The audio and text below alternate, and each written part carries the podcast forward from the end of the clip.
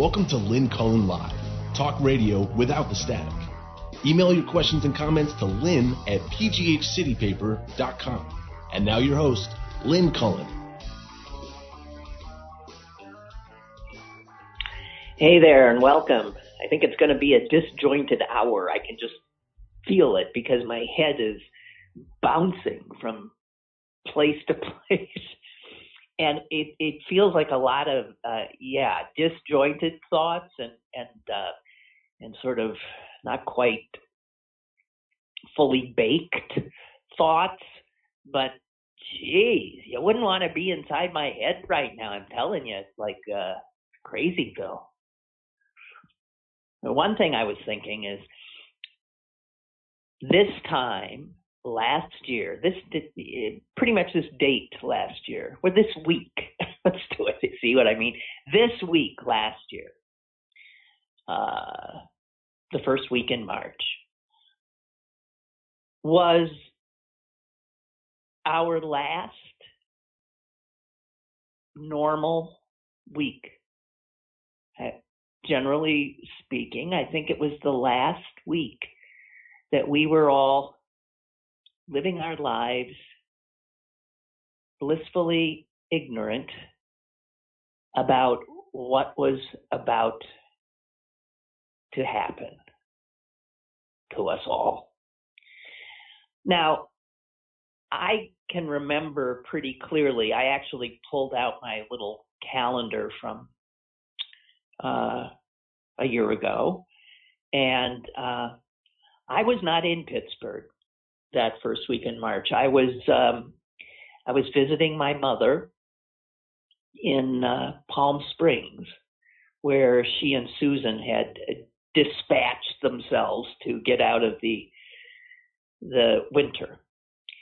Um, and I had gone to visit, and that's when stuff really started happening. So I was glued to news about this bug coming.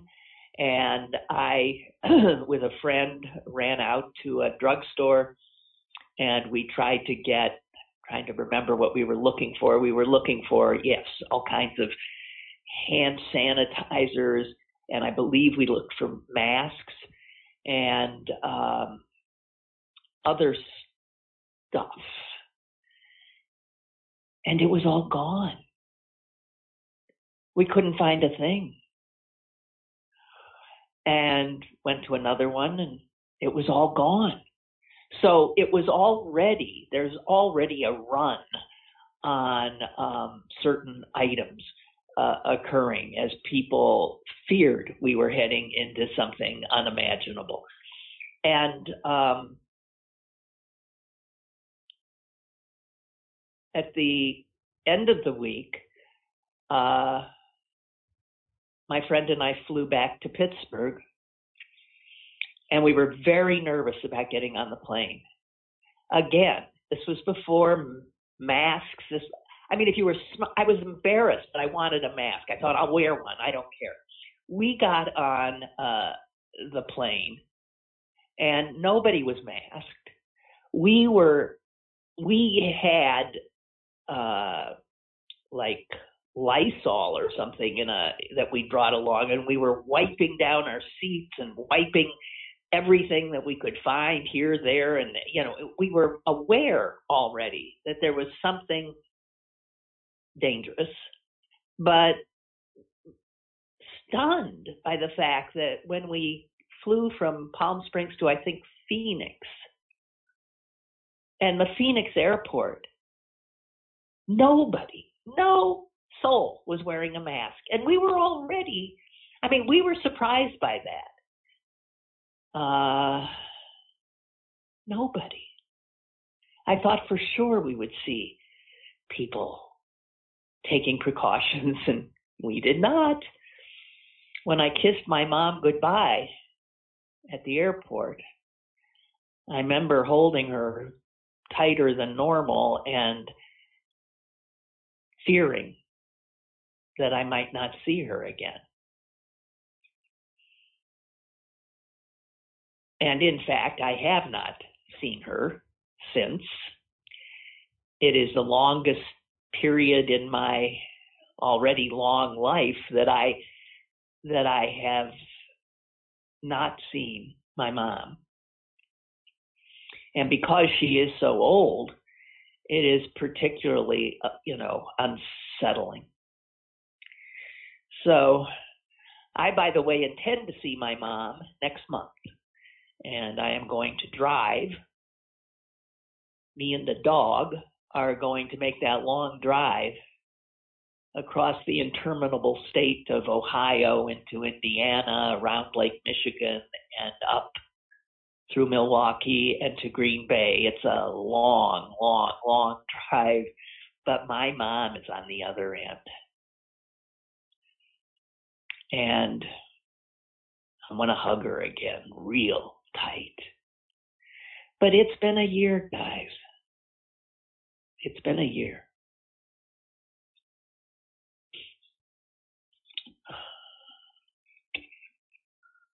And of course, well, I don't want to get in. I don't want to get into the idiots who think it's over, and by by their thinking it's over, and by the the uh, the extraordinary cynical incompetence of governors uh, in Texas and Mississippi, and I'm sure more to come, of uh, of not being able to hang on for just a few more weeks, maybe, or even a month.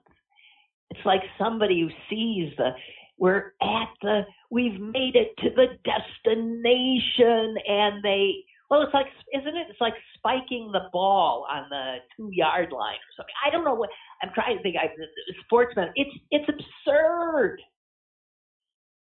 And what they could do of course with their ignorance and arrogance is uh prolong this.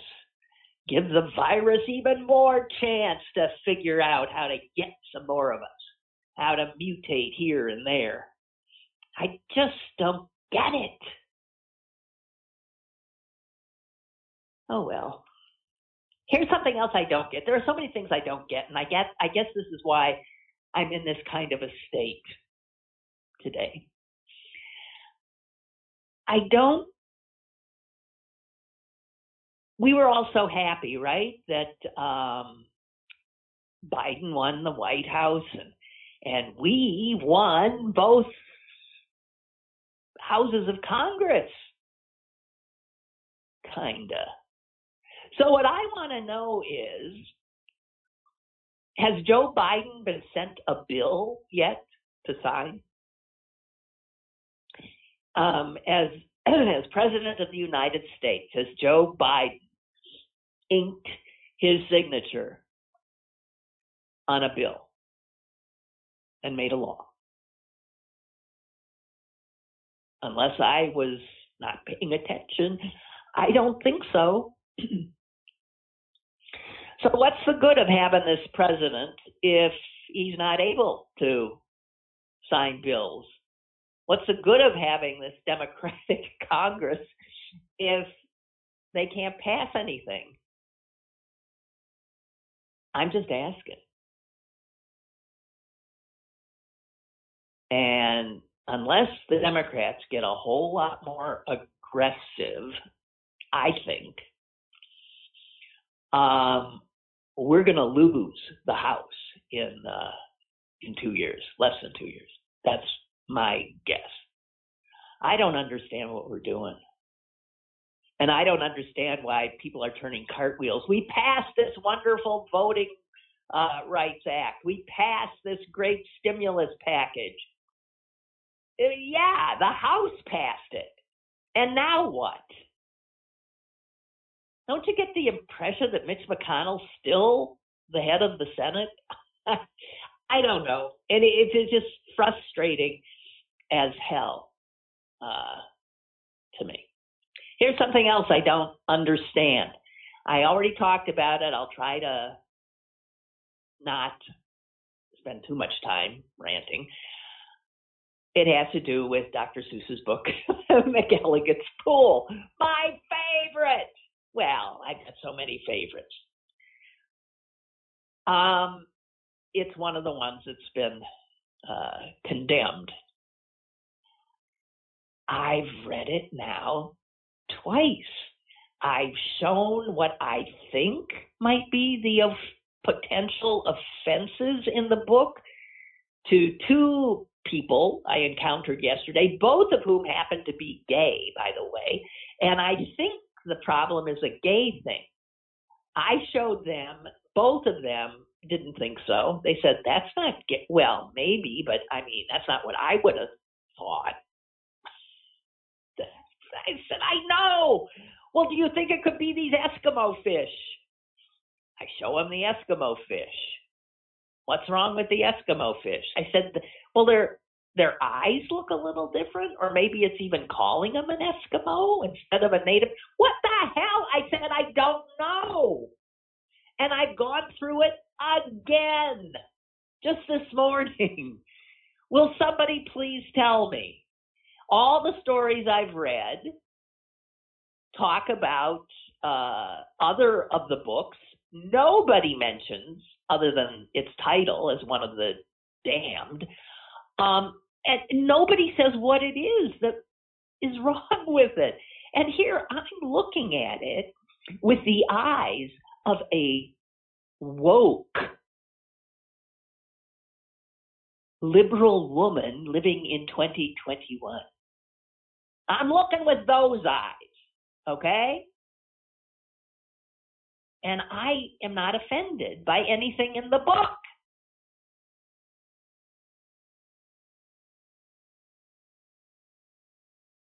You know, I've never been fond of uh, of this hypersensitivity on the left. I'm not fond of it for many reasons, but I'm especially not fond of it now because it is a constant gift to those who I think will destroy our democracy if given enough time and power. I just don't understand the ultra sensitivity that people live with now. Sometimes, you know, when you're talking to somebody, you can see them pause a lot. They're afraid that they're going to say something, you know, that they're not supposed to. I don't want to live in that world.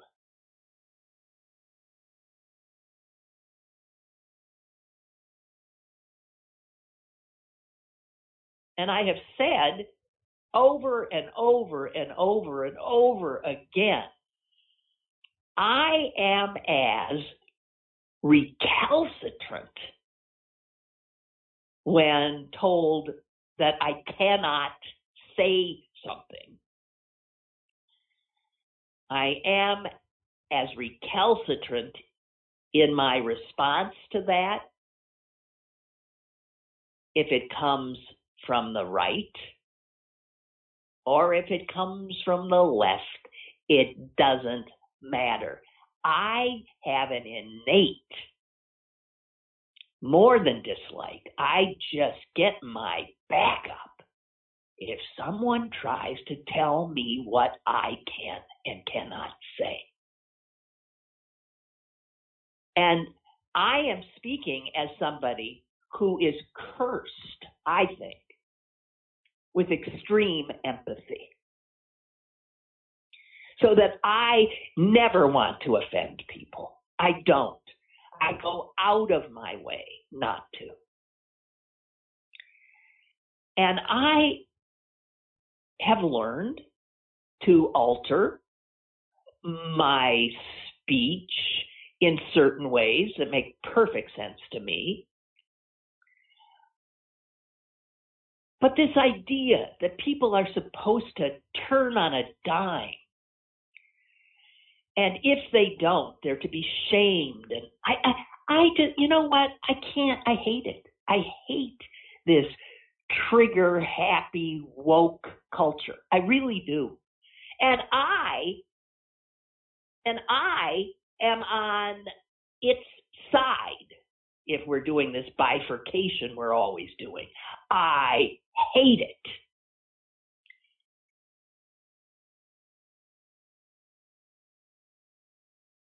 So when the guys on Fox News and the Republicans go wild with this stuff, I understand. I understand what a gift it is to them. Because it comes with all of that sense of moral superiority that our side traffics in. And it's unbecoming.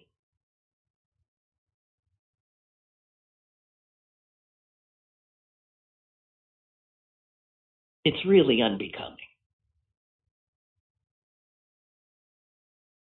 I don't know where where is there a place where people of good intent who where is there a place for them? Where is a place for for mistakes to be made now? Where is a place where is that area where people once found to have erred, to have hurt someone? Where is the place now where they're able to see it, acknowledge it, and uh, yeah, move on? Because now what we do to people is we label them, we crush them, and we toss them out. And uh, again, I don't care if that kind of, I will not call it cancel culture. But if that kind of, to me, it just feels jackbooted. I don't like anyone trying to control me, I guess is what it amounts to. And it makes our side uh, not particularly likable. It makes us people who scare people, who people are uncomfortable talking to lest they say something incorrect. I don't know. I'm no fan of the whole woke thing. Even though there's many aspects of it which I find wonderful, commendable. And maybe you have to go overboard to get something to stick, but it creates a backlash. Nicholas Kristof, who I consider also an incredibly empathetic human being, a good man, um, has a piece today that uh, that resonated with me because it's about how do we stop this constant bifurcation, this us v them, this, you know, you're either with me or against me. You make one, you look, you know, you raise an eyebrow at a wrong point and you're dead. I, I just, I can't live like that. He talks about a book uh, that he has read uh, by a psychologist, which call, which is called Think Again. And the book is about how we all fall into a trap of a kind of intellectual hubris or political hubris, the sense that we know what is correct, right? I mean, I come on this show and talk with incredible certainty and rage, rage against those who don't agree. But in this book, apparently, the psychologist suggests that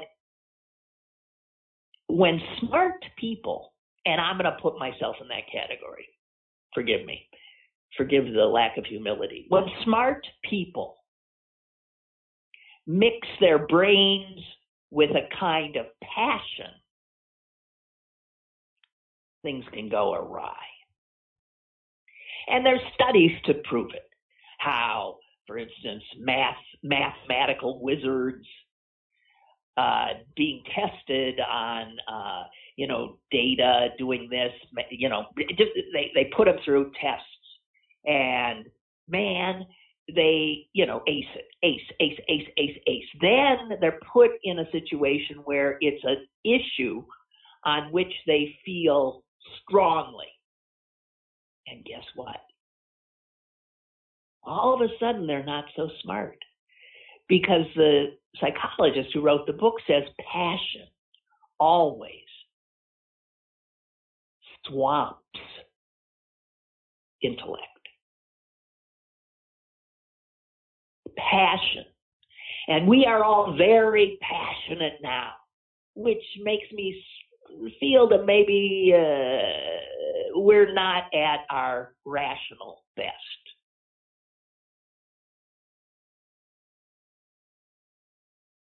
Um, Kristof points out that studies further show, and this will come as no surprise to the women in the audience, that American men are particularly vulnerable to this kind of intellectual arrogance. I remember the study that is referenced here. There was a study of uh, of teenagers all around the world, and they were asked to uh, rate their expertise, their mastery of 16 different areas of math.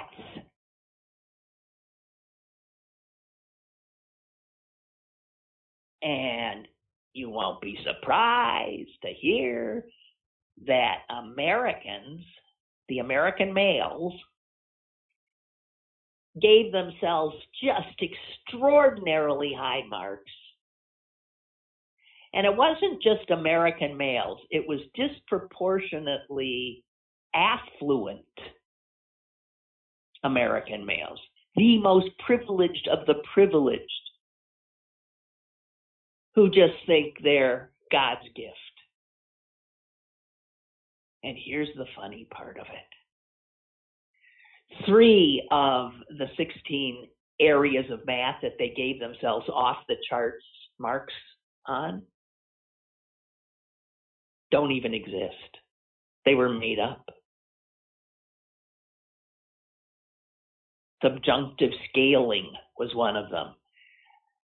American affluent males see subjunctive scaling and they say, oh man, I am so good at subjective scaling. Stand back.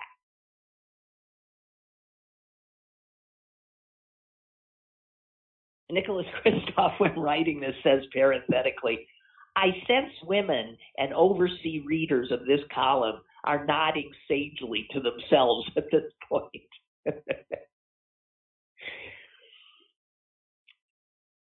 but he goes on to say, look, let's be let's be clear. Those on the left, those on the right, damn it that we're even talking in those black and white terms those on the left and those on the right right are I, I, we're all in a state of high dudgeon. Because we do and we know we do now see the world just totally differently. And i have said that i think the world they see is one they've made up. And by and large in you know that's provable. But our side makes big mistakes. We don't win converts. As a matter of fact, we send people running. We have Donald Trump to thank for getting the White House back. More than Joe Biden. We have Donald Trump to thank because he turned enough people off guess what? We have a knack for turning people off, for shooting ourselves in the foot, too. And I've often talked about our absurd lack of knowing how to create a narrative or coin a bumper sticker phrase. So Kristof points out after Me Too, uh, he says progressives embraced the the slogan, believe women.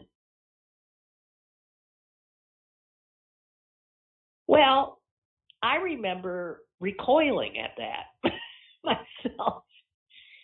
What does that mean? I mean, I understand what it means. I understand what it means. But if the suggestion is is that women don't lie or women never lie so that every woman who says this happened is telling the truth, which is absurd. I understand, don't get me wrong, where it's coming from and, and the context of it. But I was talking yesterday about how women who would say that now, believe women, didn't believe the women who were going after Bill Clinton. They pick and choose. We pick and choose. There was a story uh, a few weeks ago in the New York Times about something that happened at Smith College. Um, a white janitor there was fired because of the accusation of a black student. A black woman student had accused the janitor of racism. Believe women, he loses his job. Only after he loses his job do they do an investigation and find that there is absolutely no basis for this accusation that the woman was lying. Okay? The world is complicated, as Kristof says, and what I say all the time. It is complicated. And the knee jerk responses of so many people who have their, you know, woke little uh, Bibles with them they know they know how to react to absolutely everything. They've been well schooled and are attempting to school the rest of us.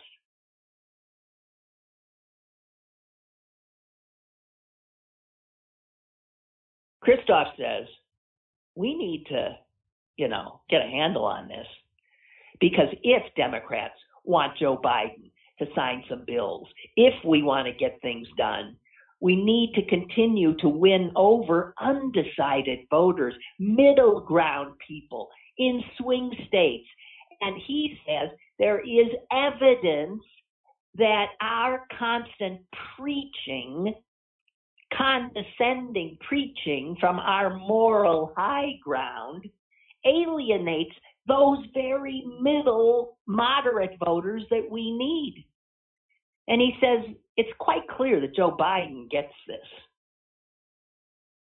more than many members of his party.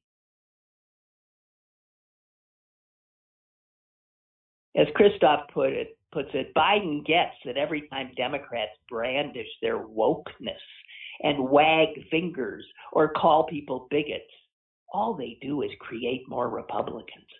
They don't change anybody's mind. Why is the, the biggest force on the other side owning us, getting our goats? It must be so much fun for them because we're so easy. Hair trigger sensitivities. And again, for me, who is at heart an empath, to be making fun of this suggests to me, in all my intellectual arrogance, that it has gone way too far. And it is not helpful to our side. It is hurting us.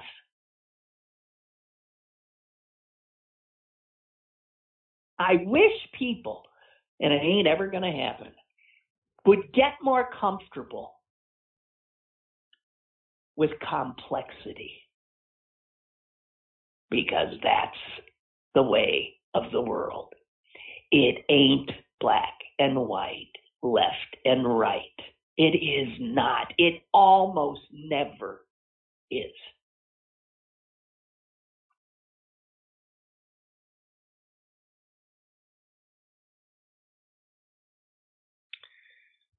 All right. Let me get to your emails here and see what was what. Huh? Oh, okay. That's not anything I want. Um, Aaron says, Do you remember when you found that weird box of survival items called the Ark? Oh my God, yeah. I'll never forget you telling that story back at the beginning of the pandemic. It really made me chuckle. Such an odd name and content. What was in that thing? I do remember there was a mask. It was a high quality, like gas mask of some sort. Um, and everything else in there was something that is long gone. There was food, right? There was some kind of. It was for yeah. It was like a prepper uh, kit. oh God. Yeah, I threw it out. Milton writes, is it not possible that the Seuss Foundation and the publisher are taking advantage of the current uproar to simply cease publication of the least popular titles? well, that may be, but they don't have to keep publishing them, right? I mean, the one I've got here is I wish the dust jacket were not ripped. This is from watching Antiques Roadshow because it really looks like a first uh, generation. It, and it's 1947. Um, but Mill says I'm betting that a fee that a few of the six books actually contained offensive imagery, but some simply aren't as popular as they've been in the past. So the publisher lumped them in with the offensive titles. Well, yeah. well, how could they think? How it's my favorite. This is why I'm, I'm always like an outlier. McElligot's pool. Look it up. Tell me what's wrong with it. Makes me nuts. And there is no doubt that if you look up Dr. Seuss racist imagery, you're going to find a ton of it. And it all is from the 30s and 40s, pretty much, right? Right? Um, and oh god, what was I? Sorry. I'm sorry. That was like a brain uh, a brain glitch. I was wanting to say something else and it escaped. Whatever.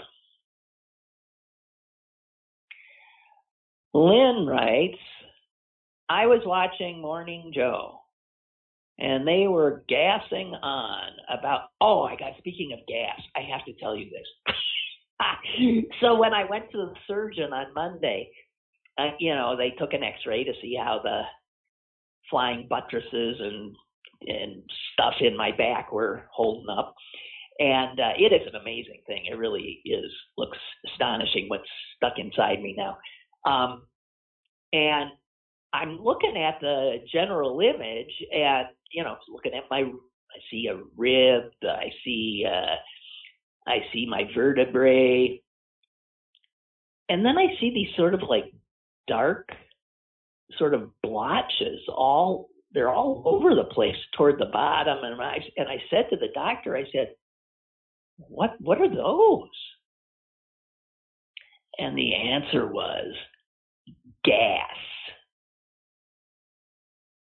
And I said are you kidding me? I mean I didn't feel particularly gastric at the time but he says that's your lower intestine, and this is your, you know, your, this is your small intestine, your large intestine, or whatever they're called, and and those are pockets of of gas inside them. So I'm sorry, I it it it, really freaked me out. It's a wonder that I didn't uh, float out of the doctor's office. I am not kidding you. Anyway, back to Lynn. I was watching Morning Joe, and they were gassing on about the national debt. It's 27 trillion. Ah, who gives a damn? It's 27 trillion, I think. Well, when we have Republicans in office, the debt always goes sky high, despite what the general conventional wisdom is, right? Uh, back to Lynn. We can't keep spending all this money we don't have, they said. The massive interest payments on and on and on.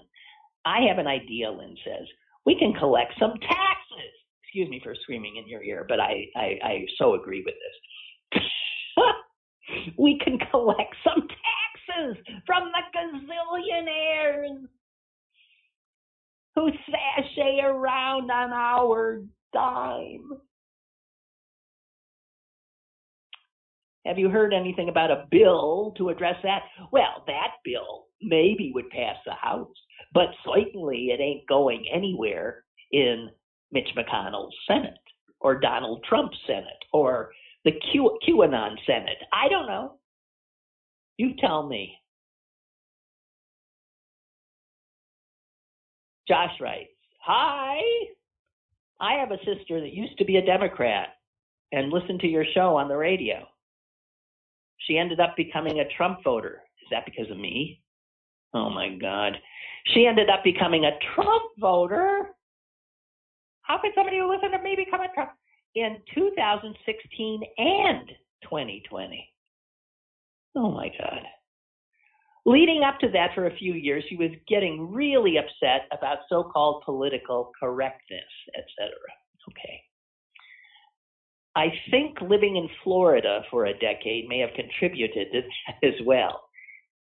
But it seems to me that she was pushed away by the moral superiority that you're speaking of. Now she laughs at us when we get upset. We are the butt of their jokes and giving them ammo and sending them voters. I absolutely, I don't think there's any doubt of that. You don't make any friends condescending to people, talking down to them. And I hear it in myself on occasion. And I hear it certainly in, well, our conversation. Uh, I don't know.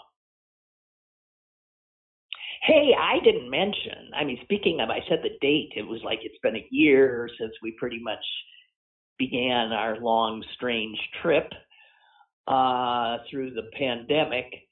But it's March 4th, which, as you know, is a date that some of the people that I still think we can totally look down our noses at, which would be QAnon adherents. Uh, they the reason there's like heightened security, even more so on Capitol Hill today, is that today's the day, if you're a QAnon believer, that Donald Trump is is going to be restored to the presidency and be able to renew his crusade against the enemies of America, like you. Now, uh, I don't have my, you know, I don't have CNN on, but I'm, I'm sure my Twitter will light up if, in fact, this occurs. I just wanted to uh, point that out. How can people be so, so gullible and malleable? Hey, so yesterday we were ragging on UPMC, and um, even the Post Gazette editorial board was uh, jumping all over him.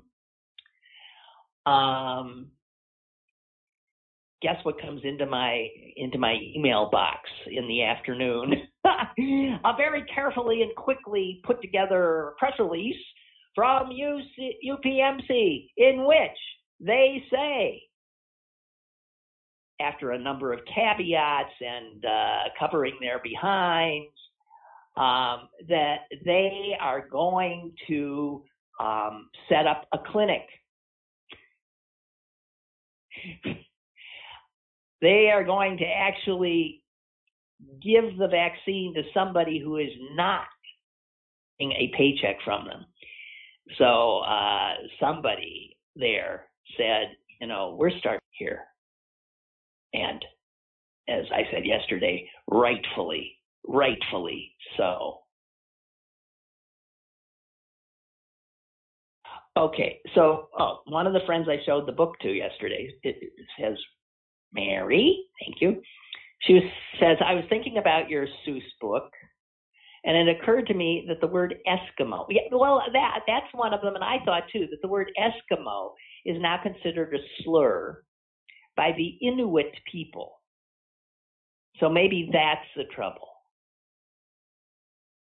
And then Mary says, I mean, couldn't they just change the word? Rather than trash the whole book? Yeah, so you think it's Eskimo and not the not the gay looking fish, if that was there. It's either a woman or a gay man fish. Or a, a gay man. Uh, it, it's a it's a cross dressing gay. I don't. Who the hell knows? But okay, on further thought, and Mary's got a hell of a brain. She thinks it's the word Eskimo. Jeez. That's ridiculous. Couldn't they just change the word instead of throwing the baby out with the bathwater? I mean, she says Seuss seems to be a thoughtful, reflective soul. Oh, yeah. I'm guessing he'd be okay with making changes. I'm guessing you're right. Oh, God. No, we just trash burn.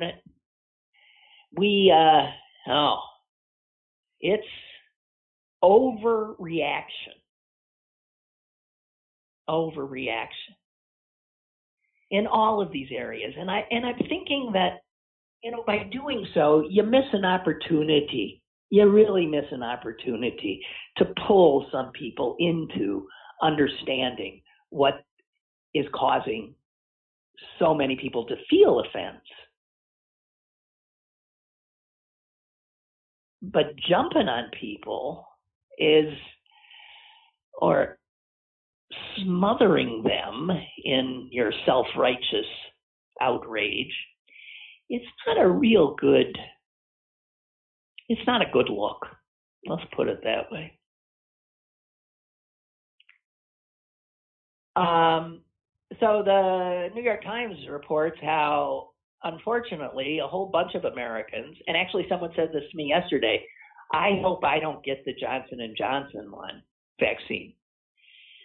Um, and this is, it's not thinking clearly.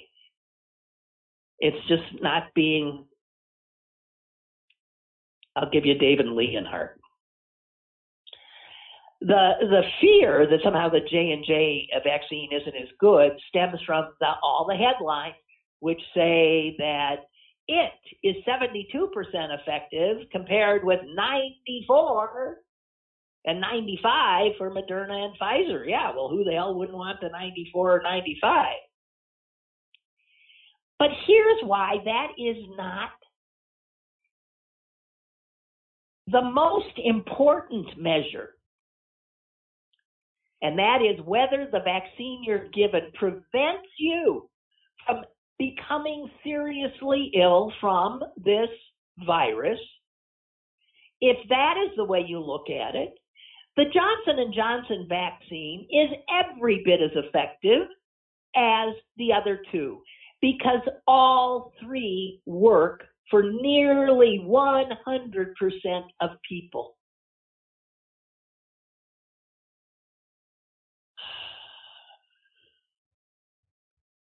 The headline uh, numbers, that's 72%,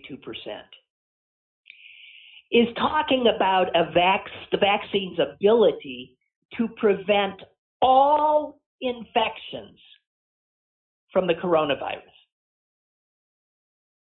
But preventing all infections is not really what anybody looking to stop this pandemic would be looking at. Because look, COVID's going to be around all over the world for a long time. It's circulating all over the world right now, just like a lot of other coronaviruses, like the common cold, right?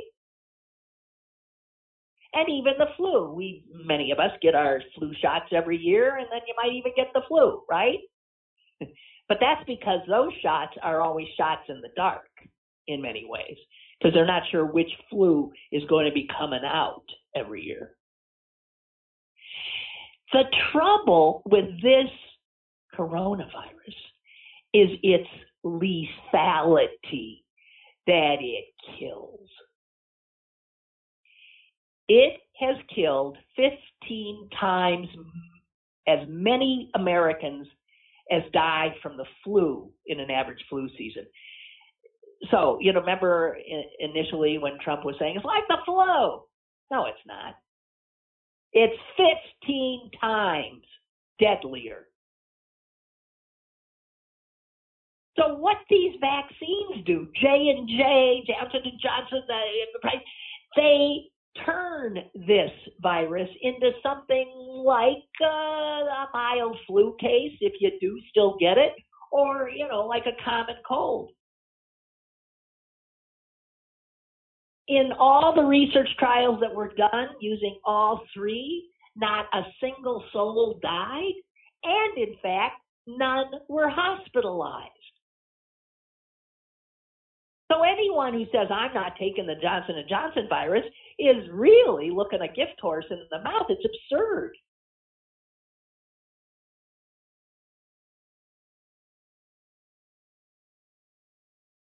And Johnson and Johnson actually did its trial when a lot of these variants were already out and about.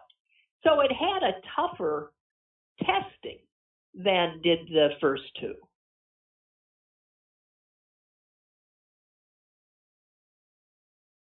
And the fact that Johnson & Johnson is only one shot might have something to do with it so that a booster later would totally even the field. Who knows? The bottom line is is that a single Johnson & Johnson shot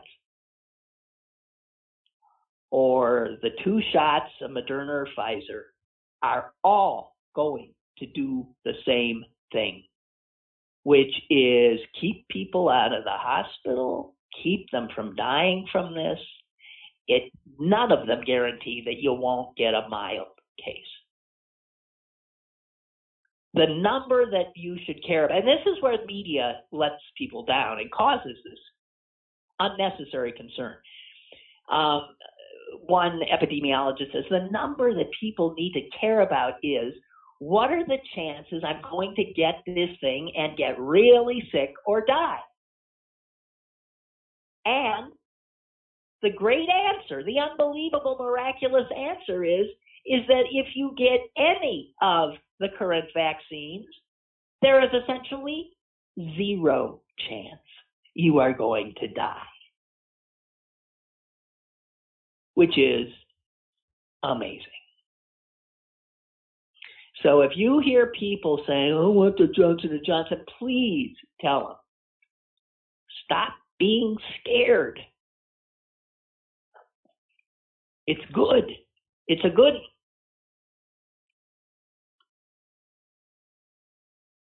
Oh, yeah, yeah, it's always so. There's a headline in the New York Times that makes me want to cancel my subscription there's a lot of things in the New York Times that makes me want to cancel my subscription. They're such a sort of tepid. Their their reports are never. They're just sort of always sort of yeah. They do a lot of both sidesism. A lot of you know not quite using the right word, like in this headline. Black voters could bear brunt of GOP led clampdown in Georgia. oh, you think so? Oh, what kind of a stupid headline is that? Black voters could bear the brunt of the GOP's efforts to clamp down on non existent uh, voter fraud in Georgia? Uh, hello? That is the purpose. This is targeting black voters. It's what all of these efforts that Republicans are so masterful at because they're not masterful at governing. But they're better than their record, uh, you know, suggests when it comes to winning voters over. And one of the ways they do it is by keeping some voters away from the polls. And they go after black voters. So for a publication like the New York Times to say black voters could bear brunt of the GOP. I mean, come on. That is one lousy, stupid headline. Just saying. Uh, Henry writes, Lynn, my daughter, age 26 and a teacher, raised this issue with me regarding Dr. Seuss.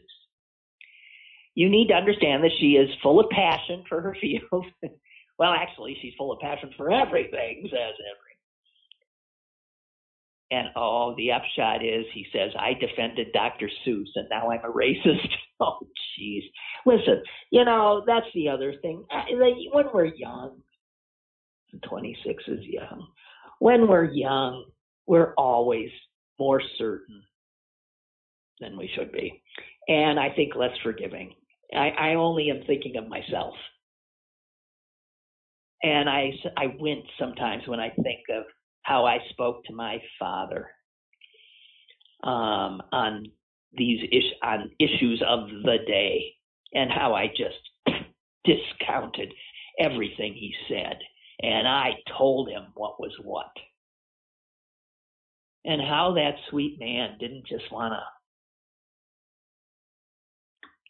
scream.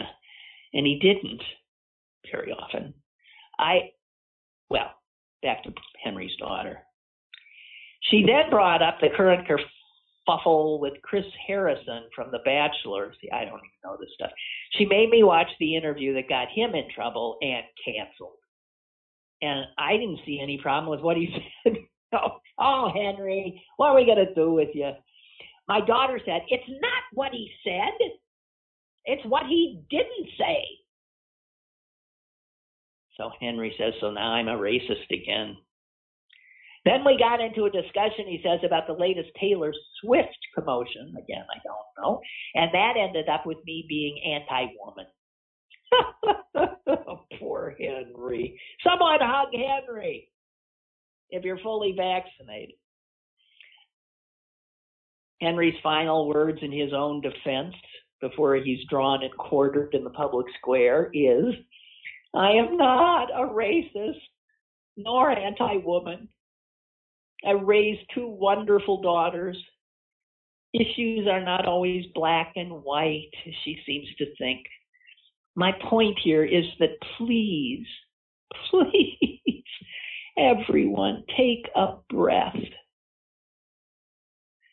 I called her a young whippersnapper. oh, well, that's she, and then I realized I really am a boomer.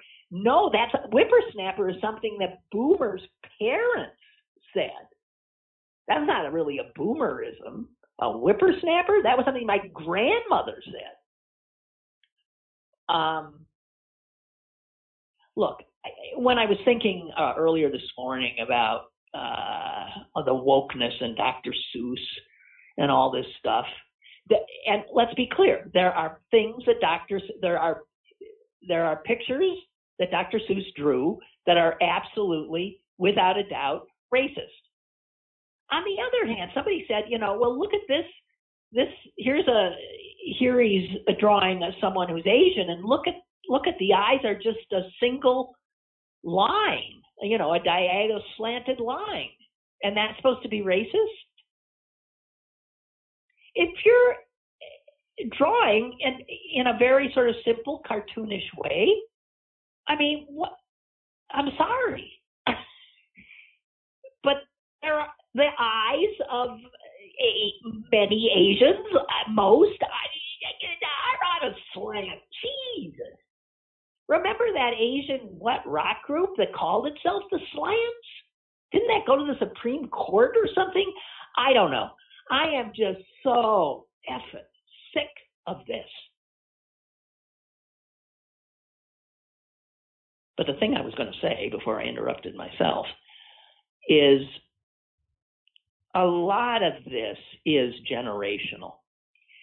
And young people are not willing to allow us older people who grew up in a different world are not able to give us even a second to what transform ourselves into a 26 year old woke woman who just has 26 years in in this environment i mean i i must say that i even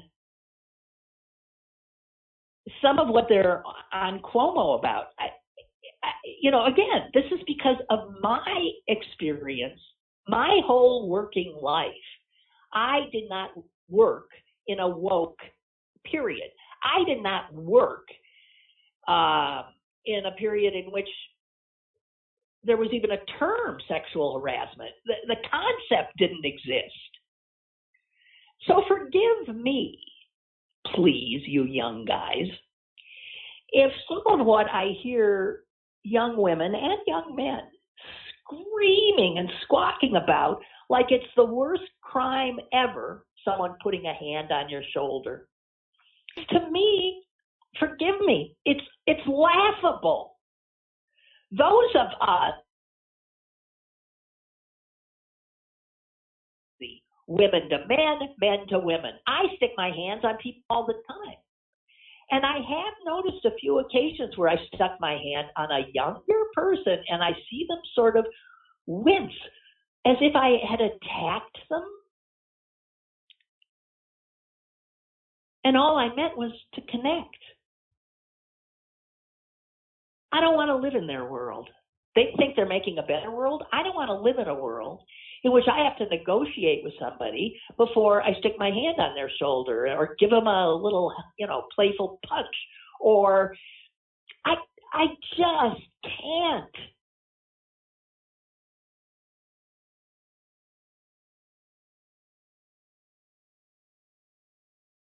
And I am not saying that some of what the the kiss on the lips thing that Cuomo did that is obviously over the top. Sticking your hand on someone's back, and it was her bare back because her dress bared her back. I and he put and he's a politician of a certain age. They touch people all the time. Ask the president. God, I hate this world where everybody is tiptoeing around on eggshells lest they say the wrong thing, lest they touch somebody in an impulsive, just wanting to connect kind of a way. So the lines I draw and my generation draws are not in the same place. Does that make me anti woman? Does that make me a racist? Does that make me uh, uh, pro rape? what? I think having the bar so friggin' high ends up diminishing the real assaults. I was thinking, I, I, this is why I was so jumbled when we started this morning. Um, because I was thinking back about uh, one of the radio stations I worked at, WPTT. In fact, I'll just name names. The owner of that station, and I'm, I'm sure he's still with us, um, was the most abusive boss I'd ever worked for. And it wasn't sexual he would humiliate people in front of other people. I was once made so unbearably uncomfortable as he ripped apart the engineer for some, I don't know what, some mistake, some offense, I don't know what.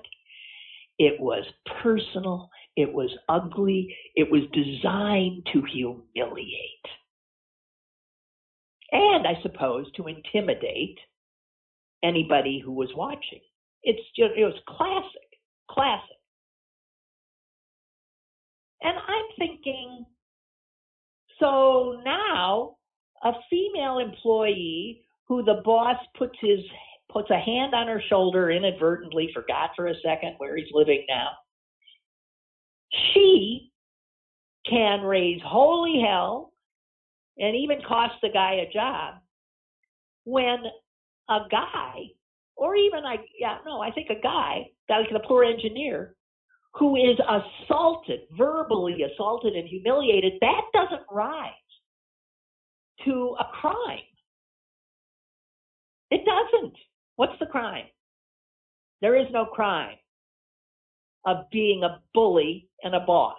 A boss who's a bully and humiliates people and rules by terror and intimidation. Now, in a woke culture, to me, that should be every bit as egregious as a boss's hand on your back. I think more. And so there's a kind of, it just strikes me as lunacy of something meaningful and good, the Me Too movement, powerful, meaningful, good. And it always somehow is taken too far by the folks incapable of knowing when you've won and when to stop and how not to harm the very the very cause that you're fighting for by overreaching. You know, when you lose me, a woman who, believe me, I know what sexual harassment was. I can't even remember all the incidents of it I have suffered.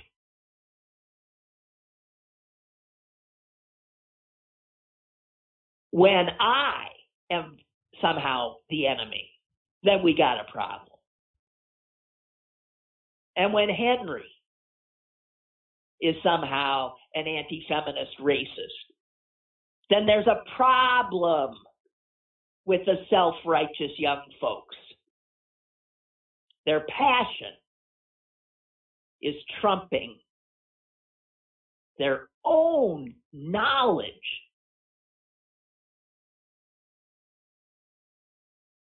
and humanity. Well, dang it, my time's up. I didn't get into voting rights, which is what I really wanted to talk about.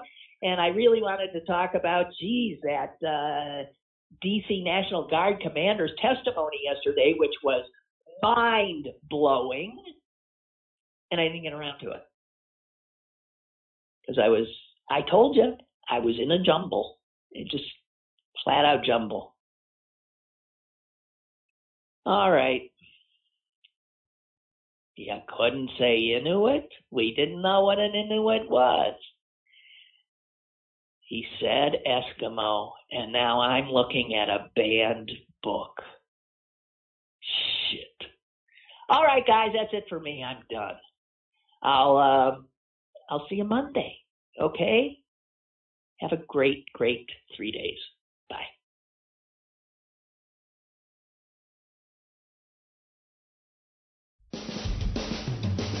Lynn Cullen Live, Monday through Friday from 10 a.m. to 11 a.m. and archived at pghcitypaper.com. The opinions expressed on Lynn Cullen Live are those of the host and do not necessarily reflect the viewpoints of Pittsburgh City Paper or its advertisers.